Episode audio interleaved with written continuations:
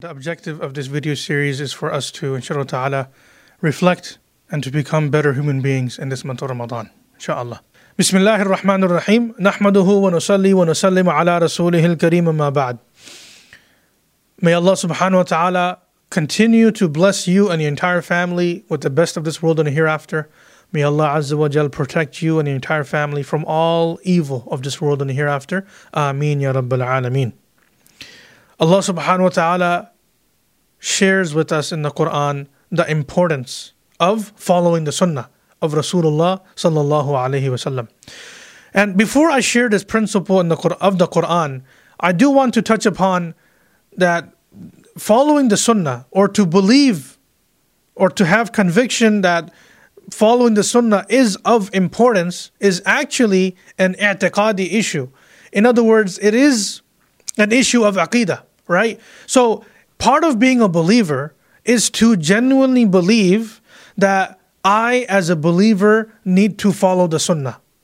Because in, in, in, in contrast, or, or contrary to this, if a person believes, na'udhu as they say, nakli kufr kufr nabashad, that by quoting this belief, you're not actually, you know, going into disbelief. But if someone believes, na'udhu that, oh, there's no such thing as a sunnah, or uh, like na'udhu like oh, you know, minimizing the the sunnah and or making a mockery out of it, whatever. It's it's a very dangerous slippery slope.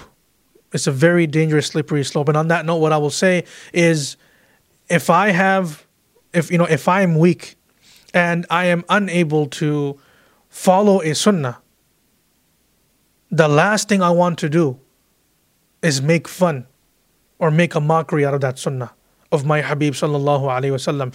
It is better to remain silent in that moment than to speak in such a manner where na'udhu billah you're making fun of the sunnah of Rasulullah sallallahu alaihi wasallam.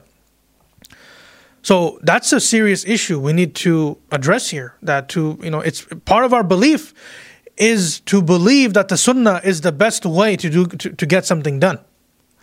Now the level our of the level of our iman or the strength and our of our iman and us following the sunnah that's a separate issue. We all have things that we're dealing with in our lives and we ask Allah that he gives us the capacity and the tawfiq to overcome our desires to overcome our nafs to overcome other obstacles so that we're able to adhere to the sunnah more and more. Amin ya rabbil alameen Allah subhanahu wa ta'ala says in the Quran, بعد أعوذ بالله من الشيطان الرجيم وما آتاكم الرسول فخذوه وما نهاكم عنه فانتهوا This is one of the injunctions in the Quran that we find that Allah subhanahu wa ta'ala is very clear about the sunnah.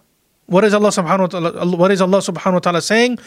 Whatever, I'm, I'm translating this in our modern English, whatever Rasulullah sallallahu alayhi wasallam gave you, take it.